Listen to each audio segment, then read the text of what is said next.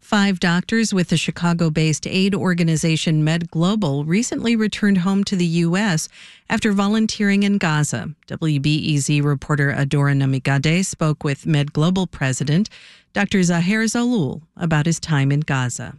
Dr. Sahloul, welcome home. Thank you for having me. I'm happy to be home. Why did you decide you wanted to partake in this trip? What's happening in Gaza is heartbreaking especially in terms of the impact of the war on civilians, on children, on healthcare. And uh, our organization have been there for sometimes providing healthcare and assisting um, our colleagues um, in, in multiple hospitals. And we felt that we needed we needed to be there. Um, we needed to uh, provide some clinical help, which is very minimal compared to what the Palestinian doctors are doing, but also to bear witness on what's going on there and bring these stories back.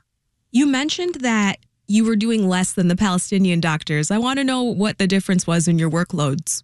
So every day we had about 700 to 800 patients, and these are mostly internally displaced uh, uh, patients from other places in Gaza who lived in this area in Rafah. But uh, the physicians, uh, the local physicians, were much more productive than me.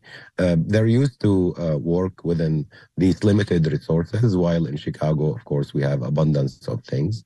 They used to work within war situation, of course, in Chicago. We're not used to it. So I felt my contributions were minimal compared to my Palestinian colleagues who are used to this. And I frankly learned from them and from their resiliency 700 to 800 patients a day is so many.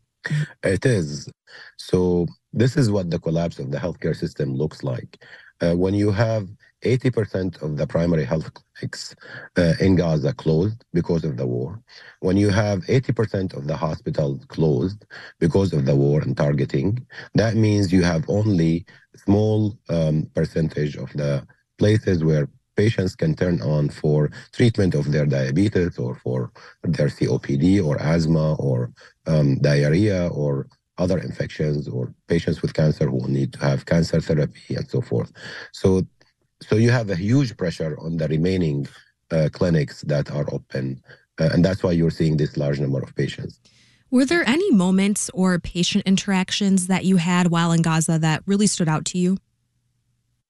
Yeah, I mean many of them. I mean every encounter was was uh, unique. Uh, but I remember.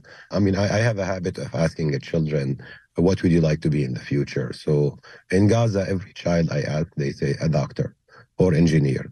Um, 90% of people in Gaza are well educated, by the way. So uh, children have high aspirations. One child, though, he was displaced in a, in a, in a school, and the school about, had about 1,500 people. In every class, they had about 40 or 50 people crowded. Um, I asked him, what would you like to be in the future? And he said, what future? So that really um, left something in my heart because, uh, you know, even children uh, with the war situation don't feel that there's a future for them. And how will your experiences in Gaza shape the way you provide care here in Chicago?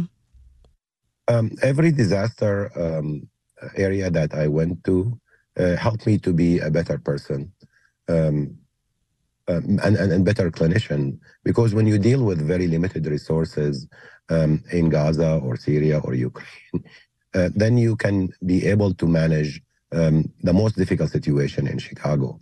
And I learned that during the uh, COVID pandemic, uh, because in, during the COVID pandemic, we had limited resources of PPEs, limited resources of certain medications. We had very sick patients that we had to decide which patients we should take care of them earlier, the triaging process. And um, of course, you see that uh, in a war situation, especially in, in a Gaza situation. And also, we become better advocates uh, on behalf of the people who are the most vulnerable. Um, and that will help us also caring about the most vulnerable here in Chicago. That's the president of Med Global, Dr. Zaher Sahloul, who has recently returned from a medical mission in Gaza, speaking with our Adora Namigadde. This is WBEZ.